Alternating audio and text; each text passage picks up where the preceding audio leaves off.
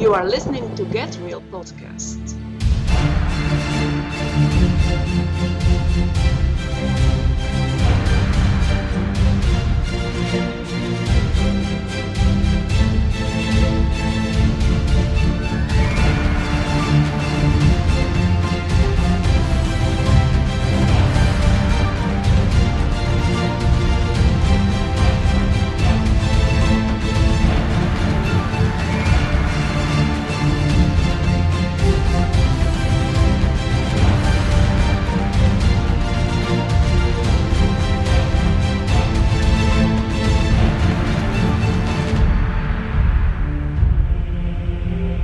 We are back.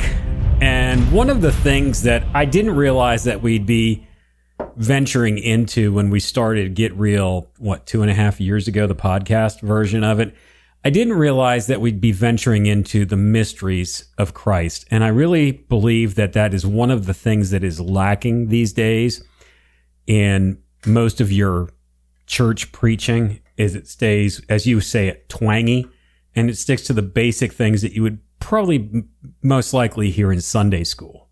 And they go no further than that because they're either afraid to or maybe it has to do with the fact that their relationship really isn't that deep with Christ or maybe the person standing in the pulpit really shouldn't be there to begin with because there's a lot of people that have placed themselves in the pulpit that God has not placed there. And they don't talk about those things and when we look through a glass rather dimly, we only see a, a scratch of the mysteries of Christ. Hmm. And as we walk with him more and more, I, I often wonder what it was like for Adam and Eve to walk with the Lord in the Garden of Eden when he'd reveal those mysteries to them, Oh yeah. you know, in the cool of the evening. But when we look through a glass rather darkly or dimly, we're just seeing a scratch of those mysteries. But I really believe we're at a point in time now where Christ with his bride is sharing and divulging more about himself. And I really see that kind of stirring in you. And you wanted to talk about some peculiar mysteries Yes. today. I did. And it's not Glenn on rollerblades and a Speedo. that is not the peculiar mystery that you want to talk about. So, Dan, what is it that, that God's been showing you? a lot, man. And um, do you find this black to be slimming on me? It I is very slimming. purpose. Yes, yes. I'm glad you took off the khaki shirt. Yeah, I look like, Like a, a big pecan pecan sandy. sandy, a flabby one. Anyhow, no, it's just uh, a lot of stuff's going on.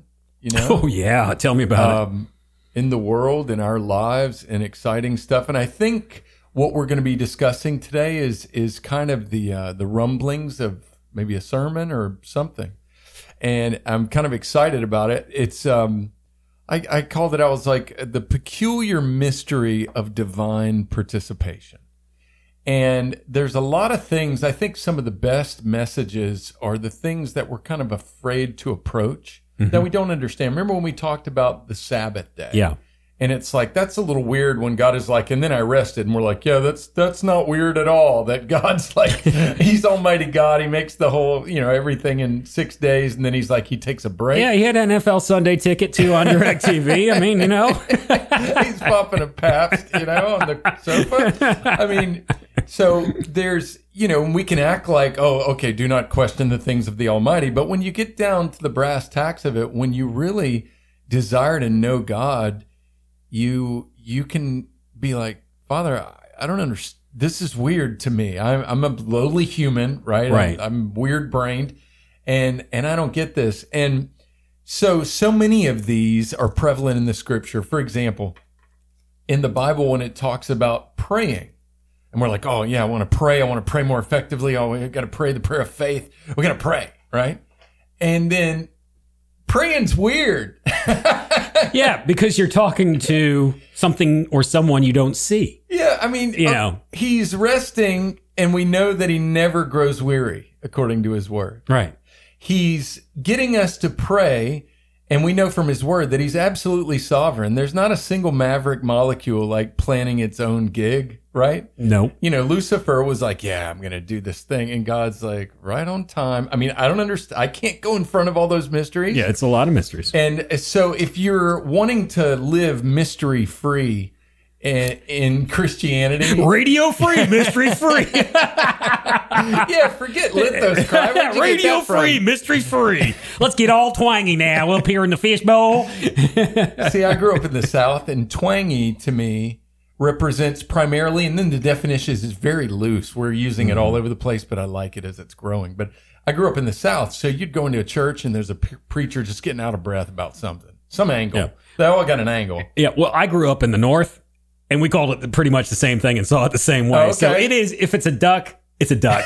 All right. I just remember them. I mean, if it was like they're preaching against rock and roll or they're preaching against some extraneous legalism to try to get you to really prove to yourself and to the world and to him that God's really doing something. And I, hey, I'm significant as the preacher or to get you to come down to the altar. Boy, they would just get it going and they'd be like the Lord and they get twangy. You know what I'm talking Uh-huh. about? Oh, I know exactly what And, you're talking um, about. So I don't know how that sounds up in Connecticut. They're like, "Hey, you guys, get down to the altar." Hey, No, you guys, or Vinny's going to come and break your kneecaps if you don't get Don't down to the me altar. say it again because accidents do happen. they do. It's a dangerous world out there. So you better fill up the tithe box. Um, you know, I don't know. So what were we talking about? Yeah, Mysteries. Yeah, mysteries. Mysteries, dude. Mystery is what in the world do Yeah. we put in this guy? Armor of God? Yep. Hey, Carl in Orlando. Yep, there we go. Hey, there we go. Uh, Hey, what I, I picked up? You got congratulations, grad. Oh man, I can't do anything. Yeah, we'll Anyway. get you a different cup. So it talks about prayer. And when I look at it, I go, here we go again, Lord. Prayer is weird because, in the sense, we are dealing with Almighty Sovereign God. Another one, evangelism. We know, what did Jesus say? No one comes up to me except the Father, Father. which hath sent me Exactly. draws him. Mm-hmm. So it's like, you know, God wants you to have angels like write it in the sky, you know, like on a And you know, biplane. You know what I'm saying? It could be like this gigantic hologram in the heavens that said, you know, something that we get this like uh show every night and we're like, oh yeah. And then it's like, wouldn't more people get saved? Isn't that better than me and you going out slopping around trying our best, right? Or or other people. So it's like, okay, God, there is a divine mystery, a peculiar mystery of divine participation. But it doesn't only work in the positive schema. All right. Oh, big words today. Wait, wait. wait, hold on. I deserve a sip. Yep, a sip and a toast for big words. There we go. yes, we're appealing to all demographics today. So I don't even know if that's the right word. I just heard R.C. Sproul say it. I thought it was cool. it is cool. I absorbed some Sproul. Um, but it it doesn't only occur in positive in, instances. And frankly, I'm overwhelmed. I didn't do a whole lot of deep dive and come in here with all kind of like oh, your notes like that. Although last week I did have some notes. You did not on the podcast. You did. No, for something for different. something different. But um, so I was excited about that. But it also works with what we would say the antagonistic parties throughout life and scripture and history, right? For example, Satan himself. And I'll go deeper into that in a, in a moment. The, the part that Pharaoh played. In Romans chapter 9, one of my favorites, and it's where I kind of figured out that I think God is a Calvinist. I'm messing with you. I don't understand all the mysteries Right. of election, but it's fun. And but when you look and you read about Pharaoh, and he talks about he hardened Pharaoh's heart.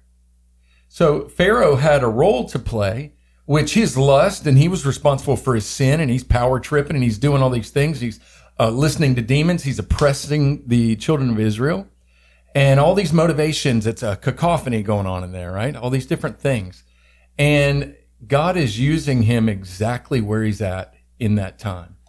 Judas, Oh, that is a huge mystery. okay, Yeah. Judas, Satan entered into him. Jesus is like, it'd be better if he wasn't even born.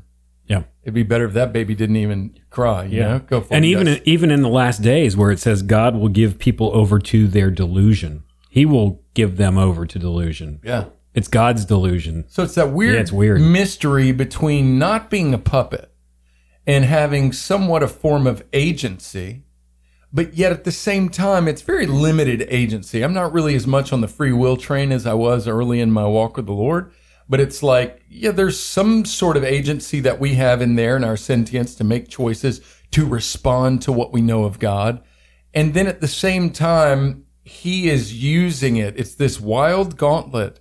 and it's perfect timing and there are no accidents and these things begin happening. There are no coincidences. So God will use in an antagonistic sense, um, villains, people to carry out the work.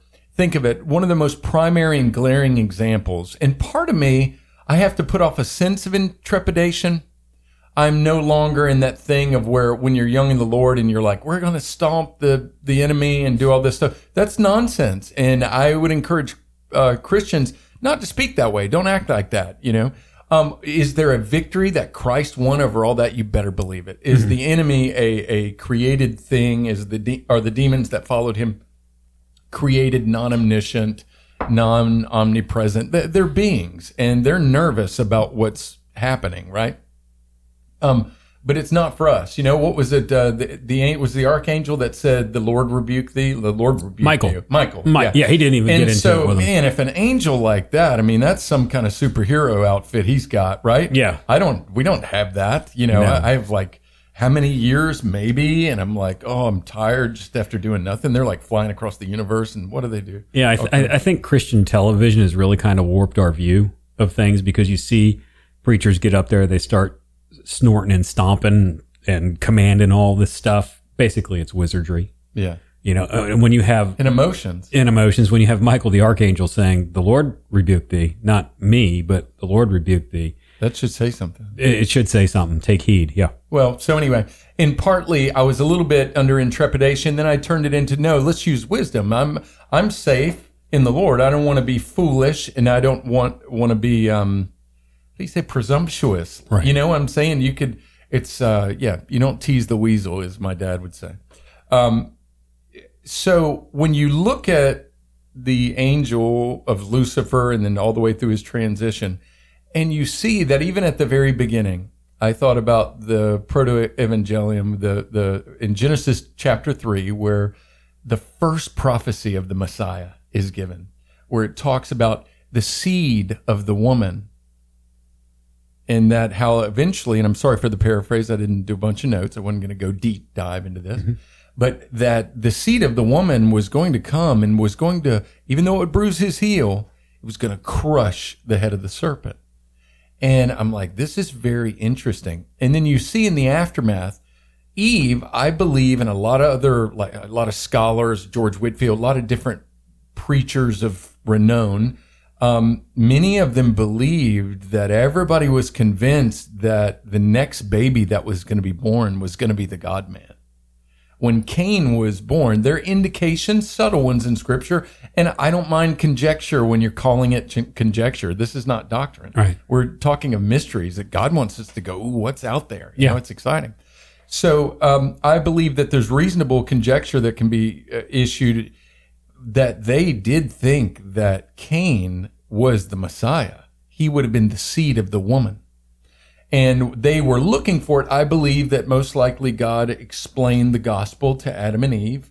He killed a lamb, made for them skins, made for them clothing. I think he was speaking to them the gospel and the understanding. So that faith of looking towards the Messiah, that's what saved them. They were saved by faith. Yeah. Before the Hebrew, before the sacrificial temp, uh, uh, temple, before the synagogue, before all that stuff, before um, the law of Moses, before all of that, they were saved by faith looking towards Christ. It's beautiful. Isn't that amazing? It- it's Yeah. beautiful. I mean, so much for legalism. And um, that would just, just get old, you know. Like I gotta save myself again. Here we go. Yeah, Yeah, I lost it again. Better polish that tomb up, and make it shiny this time.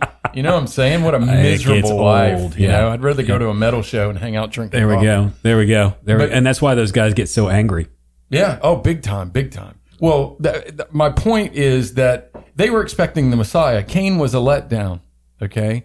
And immediately, I think the enemy take, took really uh, special curiosity with Cain, prowling around him, looking for entry, looking, what is this? Is this him?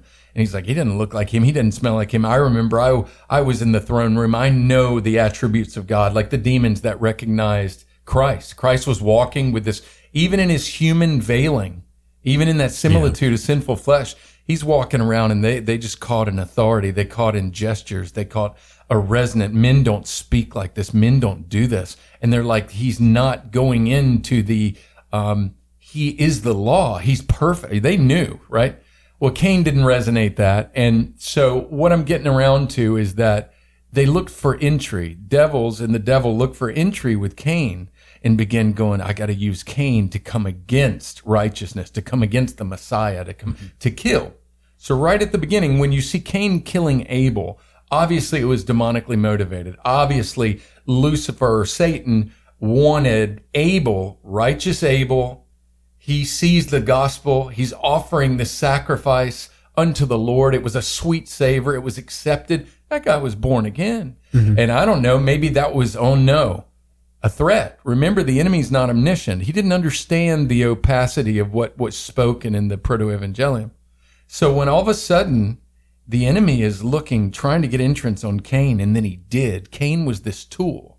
When he saw Abel, Abel was a threat. Maybe he thought that Abel was going to be the guy. Maybe Abel being obedient as a son and obedient to the Lord. It's like, no, that was the first time around. The devil motivated his his tool Cain, which he had entrance in, to kill this messiahal threat. Either a man that had faith in the Messiah that he wanted gone, that he saw as a threat, or that he looked at and he thought, this guy, he's a he's this might be God's man, right? This may be the man of God, the servant. And so he killed them. Fast forwarding, children of Israel, um, they're going they're it's what did it say they were like reproducing like flies you know Yeah. that like uh, fleas or whatever uh, the pharaoh said and all of a sudden there was talk and rumblings of a deliverer you know in the spirit realm and then immediately what does it go back to goes along with the abortion talk too but um, then you have a decree from pharaoh to kill Kill. all these baby boys, right? Got to kill the baby boys. Got to kill the baby boys. Why?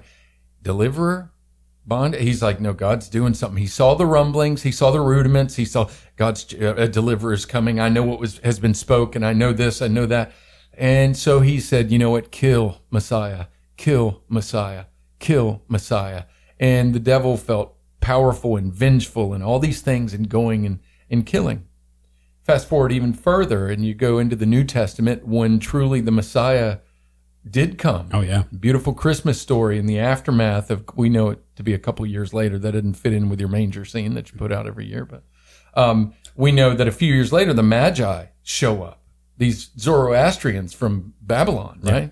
They show up and and then they go and they're like talking to Herod and kind of let the cat out of the bag. And they're, they're like, yeah, there's a, a, a sign and a great king and devils, a devil in particular on Herod is like, oh no, why would somebody be that threatened of just earthly power? And that was Herod's frame anyway. He was just very paranoid. He, Gotcha. he was a very historically he was a very paranoid king. So you had that door of entry right there. So the way that it was set up, the way that God knit Herod, talk about everything. There is no coincidence. God knit him so that door would be there. Yeah. Yeah, that's isn't that crazy? point. Yeah. Well, he had that that lust already there. It's like it's like a nice convenient handle for the devil just to grab and moving somewhat at will, even though it's like, yeah, at will. So what happens? Christ himself, his family took him as a babe and they fled to Egypt, you know? And like we were, ta- I was talking about last week, and the interesting, if you go through the first few chapters of, of Matthew, and then you go back in Exodus and you look at how the Lord did the same things. Like he was taken down to Egypt over the waters. He came back over the waters. He was led into the wilderness to be tempted. He went on a mountain and began to, to do that. All these wonderful things. But you notice what happened again. Herod's decree, kill the baby boys, kill the deliverer. So there's part of this embedded rudiment in the devil where the devil is succulently feeling the most powerful in the space that he's been allowed to operate. The Bible says that he has come to kill, steal, and destroy. Yeah. And that he will devour, what does it say, whom he may? Or who, yeah. He's, he seeketh who he may devour, Yeah. right? And um, so it's kind of interesting. So it's like the enemy has been given that allotment. Even though I know I'm walking a tightrope that may offend you. Well, God didn't have any evil in him. Yeah, God's not doing this evil, but God allowed the evil in the world. Lucifer didn't rise up in heaven because God was like, "What was that?" Yeah, it didn't take him by surprise at he all. He didn't go get the get the pump shotgun in the middle of the night because somebody was prowling around. Right. Nothing takes him by surprise, and that can really people don't like diving that deep. It makes them feel nervous with maybe they've kind of you know been a little anthropomorphic with their image of God. You know, so you if you notice, so you see this almost like training an animal to do tricks. And I'm not trying to be overtly mocking of of the devil. Right. Right. I'm saying this in the fear of the Lord in the context of scripture and nothing based off my own weakness because I'm weak. Um, and the Lord is strong. But when you look at it, so when the fullness of time had come, the Messiah was given. He started his earthly ministry at 30. He was baptized in the Jordan. Um, he, his, he started doing these things and saying these things, and devils were following him. Well, would it not have been, you would think he could have read the prophecies. He would have read that this Messiah was going to suffer sorrow and shame. And it was just, he was going to suffer not his shame. He didn't have anything to be ashamed of. But then he was also going to glory. And the children of Israel, everybody was focused on that glory part. Oh, mighty king, rod Oh, of yeah. iron, Yeah. you know, going to break the nations wide open. Rome is going to go. you Yeah. know, Oh, yeah. That's that what the they thing. wanted. Yeah. But then you see what happened. So the beauty, the, the peculiar mystery of divine participation, I look at the antagonist, the, the devil, the one that started Adam and Eve wouldn't have fallen, according to what I understand, without Lucifer falling 1st Mm-hmm. and drawing them into that. Also didn't take God by surprise. But so you mean to tell me that this devil has been trained by where he's been allowed to exist, the amount of power, the amount of dominion that he was given in whatever way for the right amount of time, kept him right where he wanted to be. So that when the Messiah got there, he was like, I'm going to kill him. I'm going to kill him. I've been waiting. I've been waiting since Genesis chapter 3 to kill the Messiah. And he was deluded and deranged enough to believe that what is it? This is going to be when you exalt yourself above the stars of the Most High God. This is going to be the big show when you take over and finally you're the secret king. And everybody's like, oh man, Lucifer was the sauce, right? It was not Yeah. really the Lord. So what was he really thinking? It was not that clear to him, apparently. And so he didn't get it. He's like, yes, we've got him. And then all of a sudden, um, Eloi, Eloi, lama sabachthani, Christ gives up the ghost. It is finished. The head drops. What was it? When is it? Was it with the crackle of thunder and things growing dark and saints getting up out of their graves? At what point did the devil have his, oh, manure moment? Exactly. Yeah. You know? That's a good point. and you think, and he was like, "Oh crap!" And it to me, it's like it's kind of like when you see a cartoon and you see the the one character that's just swinging violently, going to beat him up, and the big guy's just like holding his head with his hand, Yeah. and he can't reach or land any Yeah. of the punches. It is literally to the point of slapstick comedy when you actually read it in that peculiarity and don't read it in some arrogance like you're going to stomp the devil's neck and all this stuff. It's like, no, no, dude. We, I'm, I'm hiding under the wings of Christ. I'll obey. We'll be bold. We're excited. Jesus that, but I'm not going to nana the boo boo, nana and boo boo the devil, right? Right. It's not my job. And, um, but it's just so amazing to see, even with that example, the devil himself is used by God and used not only like in some, you know, oh, well, hey, make sure two coats of wax, Biff, right? Right. He's not used in some like, some over to the side. Yeah. He uses him to save the whole world. Yeah. Yeah. He, d- Christ was delivered into the hands of being in this thing all perfectly by plan. And the enemy was peculiarly, weirdly used in such beautiful splendor for the exaltation of God's plan. And that's still going on right now. Because you take a look at the shakings that are going on throughout the world, COVID, economic crisis, everything that has got the mark of Lucifer all over it. God's allowing that. But in the midst of this, you have people thinking, oh, wait a minute. What's beyond this life? Oh, and you have people reaching out to be saved Yeah. in the midst of this Christ, satanic crisis is what I would call Right. it right now, you know? Well, it's beautiful to see if God will use his arch enemy to such glory, what will he do with the humble, willing saint of God? Right. And then when I think about it, in essence, it's all rigged, right? Um, you look at prayer, like we brought up. I'm asking an almighty, omniscient, perfect, all knowing. He's got everything, cattle on a thousand hill. He has nothing. And I'm being commanded to come before him and ask him the will that he lays on my heart and not to pray amiss according to my own lust. So what you're asking me to do is allow you to flow through me.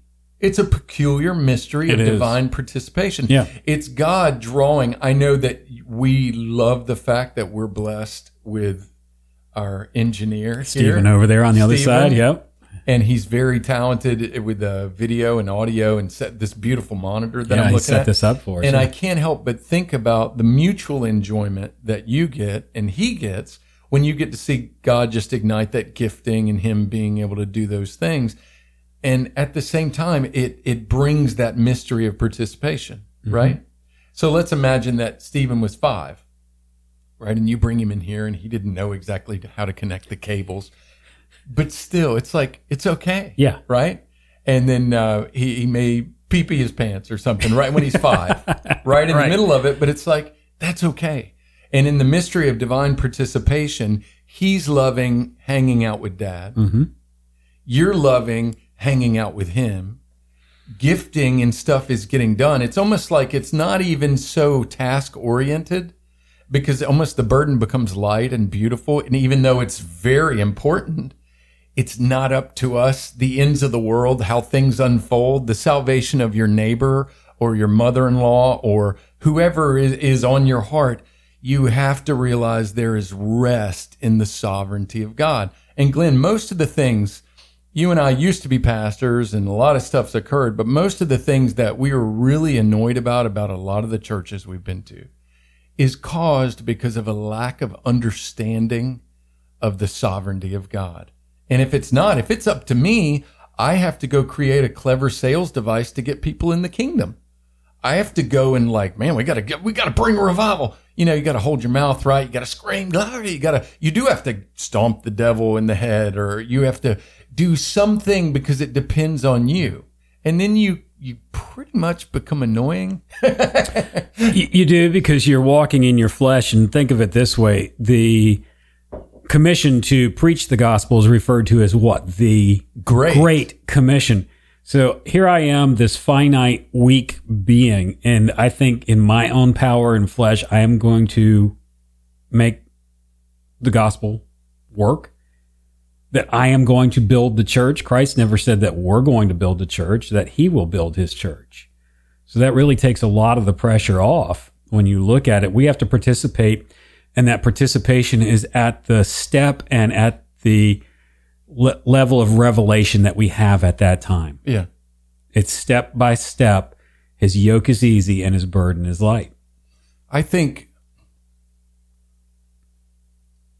we're going to do a lot of, I don't know if this is even scriptural, but I'll go there. Um, then Glenn's like, oh no, I'm going to have to edit this.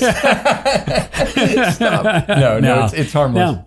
Um, when I think about heaven and the things that I read, and no doubt there's going to be some remembrance of things on earth. There's going to be crowns given for martyrdom and, and other crowns and wood, hay, and stubble. And that's at the Bema seat, right? And, Right. um, and then I don't know what will occur after that, but I do know that somehow our reward, our level, maybe our intimacy, maybe our closeness with God has something to do with the, with the cooperation to that peculiar mystery of that participation. So how much our heart, not just in exploits, notches on the Bible or whatever, but when you really go and do righteousness, when, when you're really like, man, I'm doing this for Jesus, Right. right? If I toss a hundred bucks in the thing or walk an old lady across the street that I'm like, I don't really like that lady, but I'm going to do it because it's the right thing as opposed to the Lord laying that on my heart and me doing it with joy, giving with joy.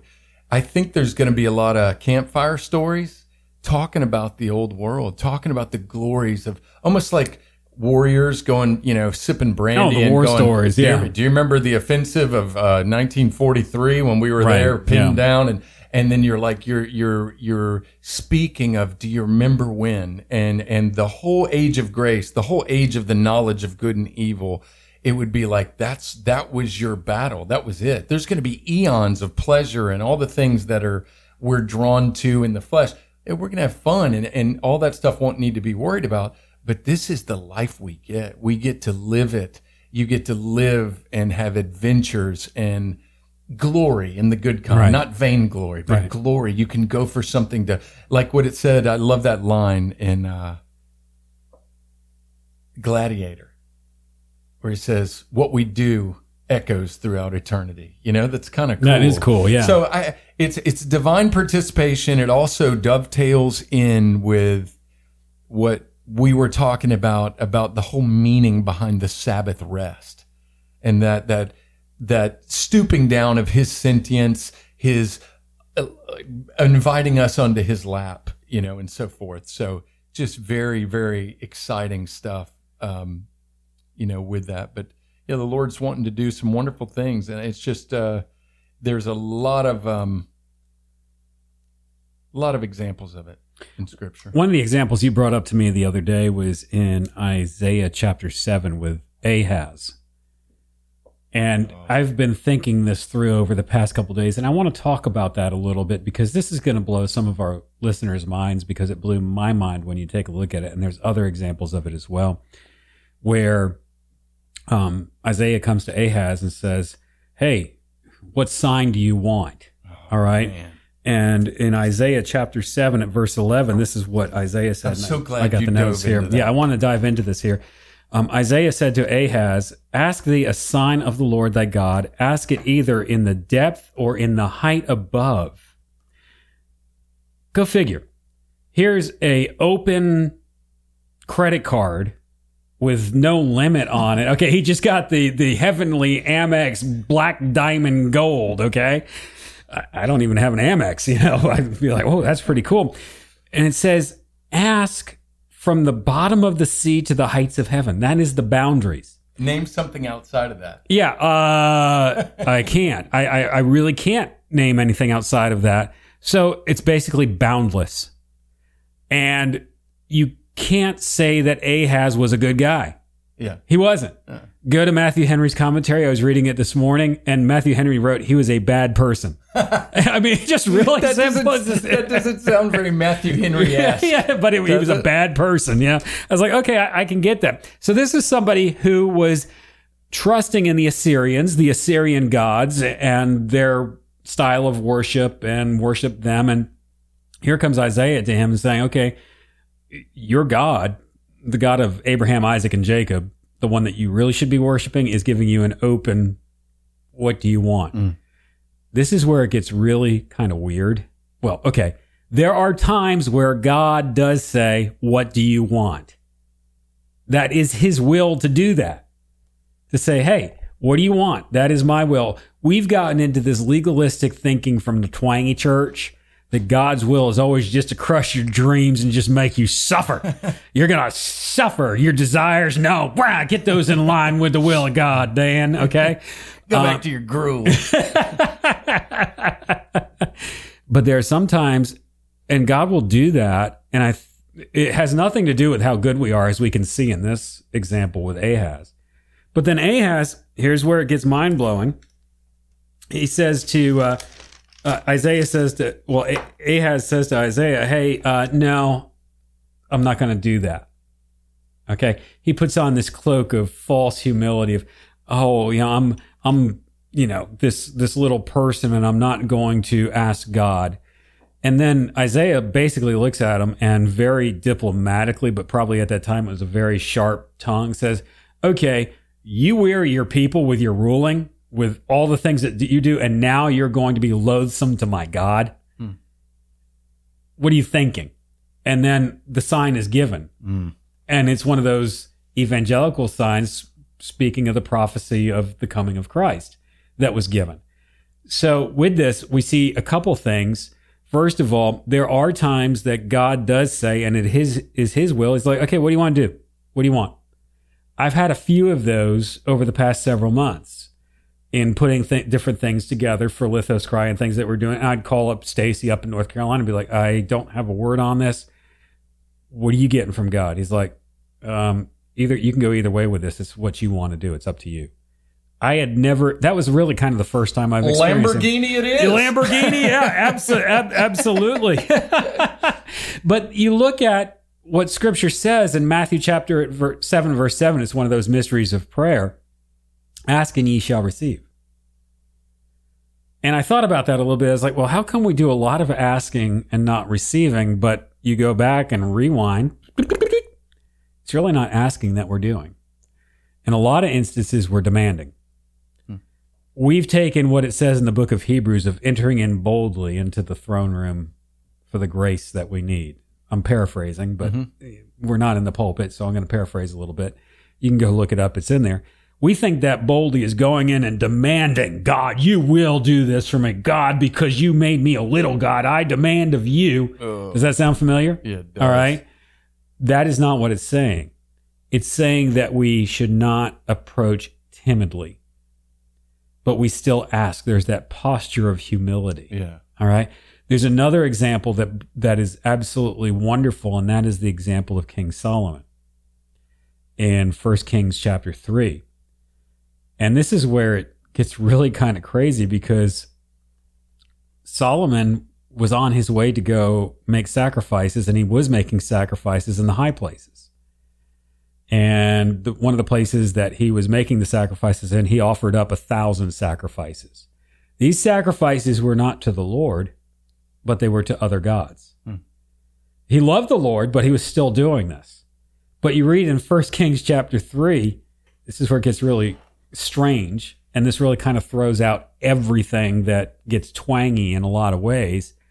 After he's done doing these sacrifices at night, God shows up. And Solomon recognizes him. And the Lord is like, So, Solomon, what do you want? In what way? Like a Christophany, or I can't remember. He showed up. Um, I take a look at it right here. I do have it in the notes. And I don't want to. First Kings chapter 3 and Solomon loved the Lord walking in the statutes of David his father only he sacrificed and burnt incense in high places we'll talk about that in a second in verse 5 in, in Gibeon the Lord appeared to Solomon he appeared to him in a dream Okay, by night okay. and God said ask what shall I give thee and Solomon thought that one through um how many wives did he have anyway? So that wasn't even that wasn't even on the list Women. that that really wasn't even on the list. He didn't ask for riches.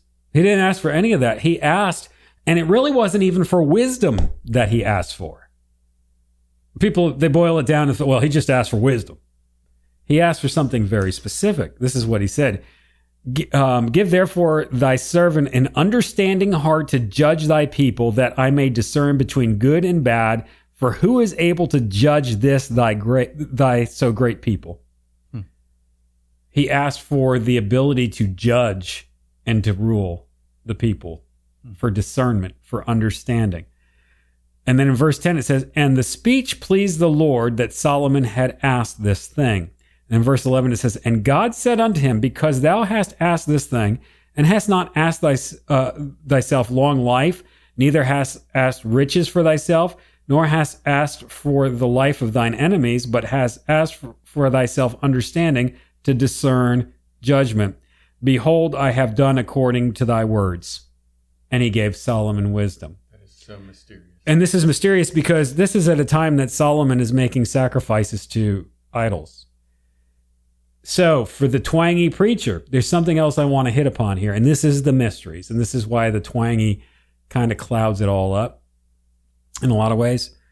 I hear so many people say, twangy preachers, well, I ain't going to listen to any music written by anybody that's sacrificing to idols. Well, I ain't going to read anything by this person because they're sacrificing to idols. It's not the straight and narrow.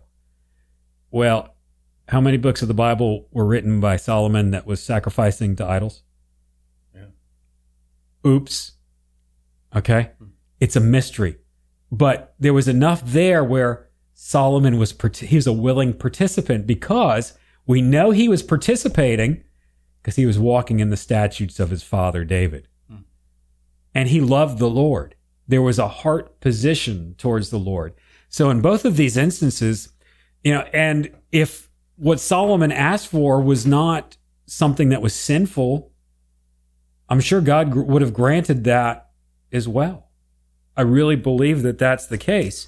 But we've gotten so narrow in our mind and our thinking. And when we think of this, I think of what Ahaz said, and I think of what Solomon did.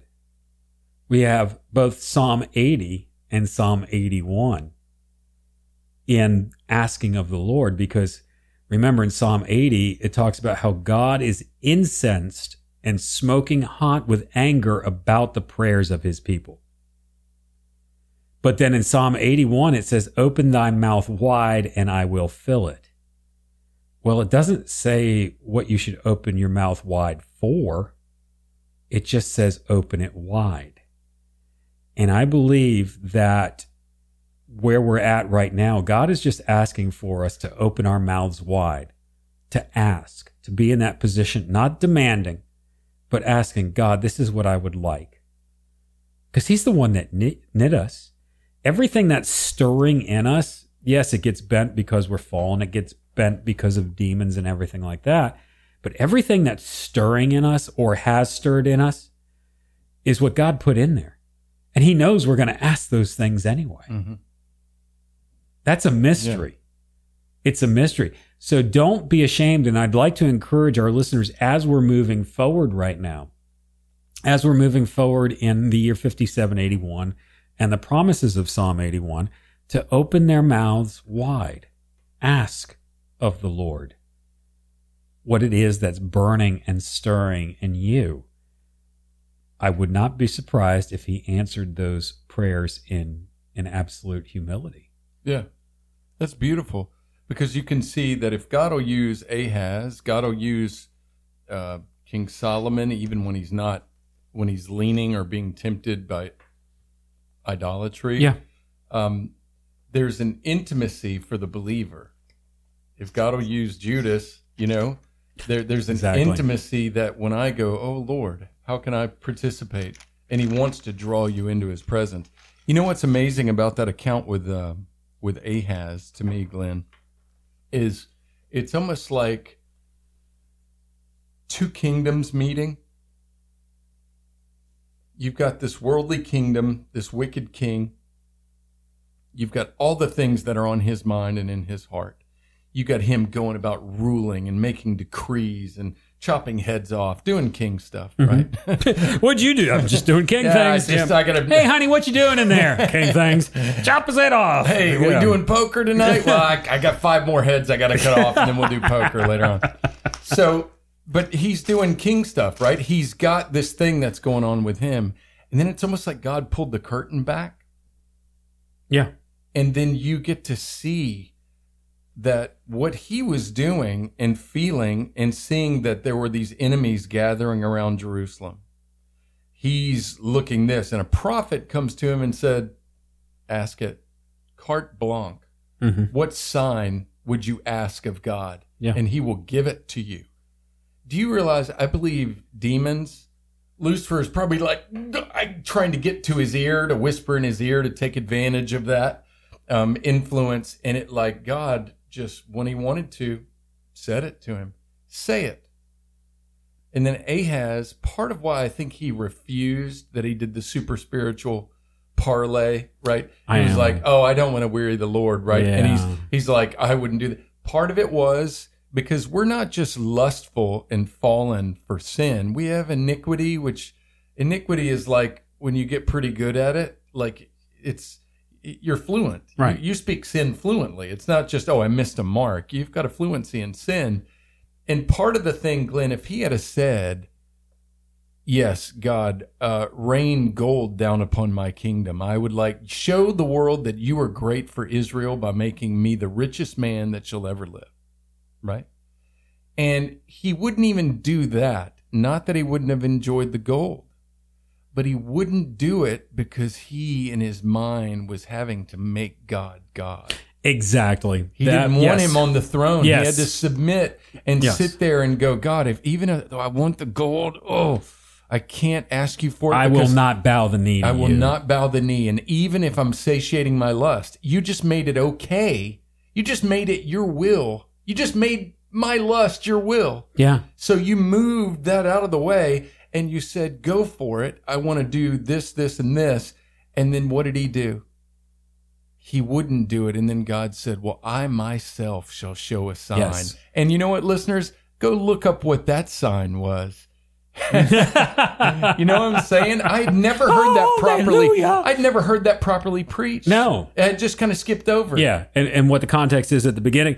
And then you take a look, you are absolutely right, is that Ahaz did not want to bow the knee. No, he didn't. He wanted to stick with the Assyrian gods. yeah. He wanted to stick with the lust of his own flesh because he knew that bending the knee would mean that he had to give that all up. Oh, yeah. He did not want to let that go. And that's where a lot of people stuck in religion are right now. They do not want to let go of their idolatry. There's a lot of people right now who God is giving an open checkbook to saying, What, what do you want? What do you want? Oh, I'm not going to take that. Well, I'm, I'm too religious, Lord, and I don't want to weary thee with, with my words. And no, that means you just want to hang on to your stuff. You don't want to let it, let it go. I'm not even going to start that. But it goes into Psalm 81 again because you look at Psalm 81 and what happens is it says open thy mouth wide and I will fill it but then you read what Israel normally does is they keep their mouth shut and they go their own ways Wow. and they're given over to that and they miss the blessing of the Lord. Wow. So what I'd like to encourage our listeners to do is what is it that the Lord is saying, "Hey, here's the open checkbook. What do you want? Bend the knee. It's going to require humility. It requires humility to say that God, I want this. I, I want this. I don't quite understand it, but this is this is what I want. Right. And a lot of times I think we're baited into striving to get, I can't have that. I can't have, I need it. I lust. I, I try to get that. Oh, I want his wife. Mine's not enough. I want this. I want those riches.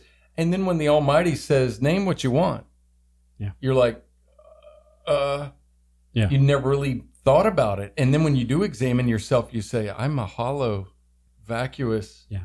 predatorial, lost person. Bag So- of bones. yeah, I'm a bag of Mm, bones. I'm a bag of bones. Yeah, I, I want to encourage our listeners too. You can look at the word, you can look at yourself, and you can really sit there and go, God desires to be intimate with you.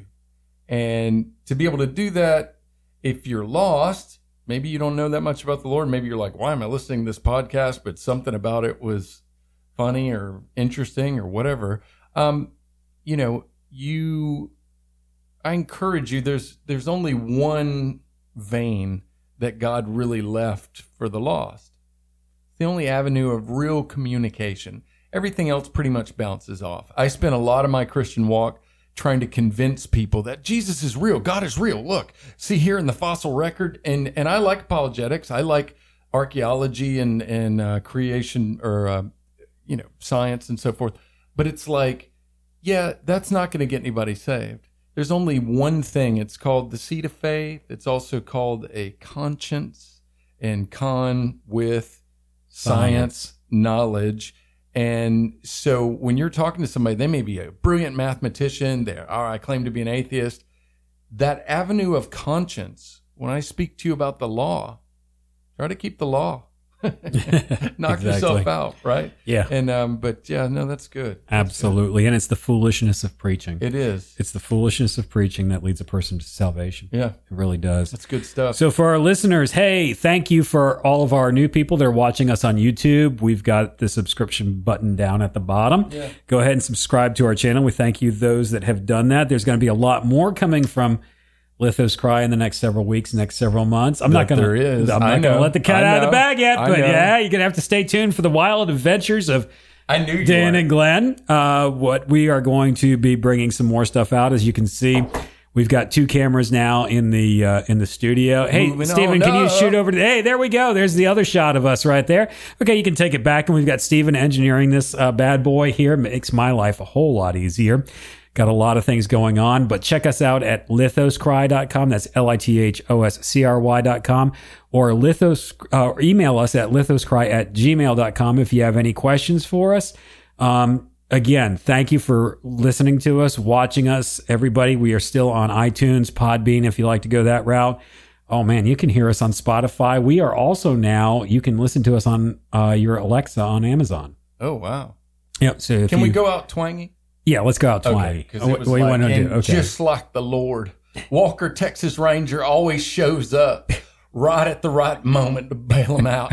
You see him coming in his truck. How else could you get twangy? Now it's your turn. I want to see your Connecticut twang. now, Vinny and the boys, what they gonna do to you? How you doing? I, I see you making change in that offering basket. Don't.